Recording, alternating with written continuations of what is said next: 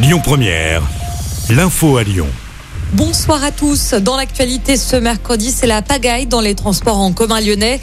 Une grève perturbe le trafic aujourd'hui. Les agents se mobilisent contre le projet d'allotissement. On recense plus de 1100 grévistes ce mercredi.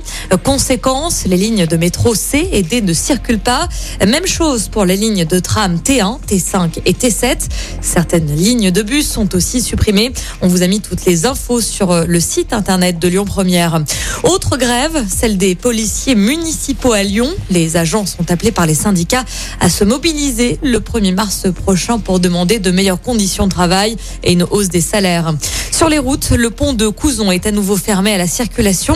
Malgré la signalétique, un camion hors gabarit a tenté de franchir le pont, arrachant le portique de sécurité. Seuls les vélos et les piétons ont pour l'instant le droit d'emprunter la route sur le pont. Euh, petit rappel, le centre de vaccination de Lyon a déménagé de Gerland cette semaine.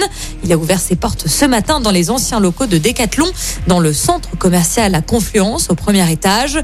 Le centre est accessible tous les jours de 8h30 à 20h. Dans le reste de l'actualité, Jean-Yves Le Drian et Olivier Véran sont à Lyon ce mercredi. Les ministres des Affaires étrangères et de la Santé assistent à une conférence au centre des congrès autour de la politique étrangère européenne de la santé. Bonne nouvelle pour les abonnés au gaz de Total. Le PDG annonce le versement de 100 euros pour les clients en situation de précarité. Une aide exceptionnelle qui sera envoyée sous la forme d'une remise sur la prochaine facture. 200 000 abonnés sont concernés. Et puis autre coup de pouce annoncé aujourd'hui par Total, à la pompe, les personnes qui achètent plus de 50 litres de carburant dans les zones rurales vont bénéficier d'une remise de 5 euros. Un peu de sport pour euh, terminer. La France décroche une nouvelle médaille d'argent grâce à la lyonnaise d'adoption Chloé Trespeuch. La jeune femme de 27 ans s'est démarquée en snowboard cross au JO de Pékin.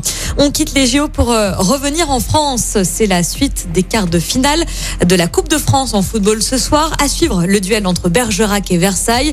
Et puis on suivra aussi le choc entre Nice et Marseille ce soir. Coup d'envoi à 21h15.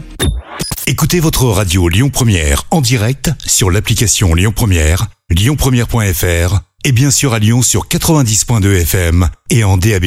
Lyon Première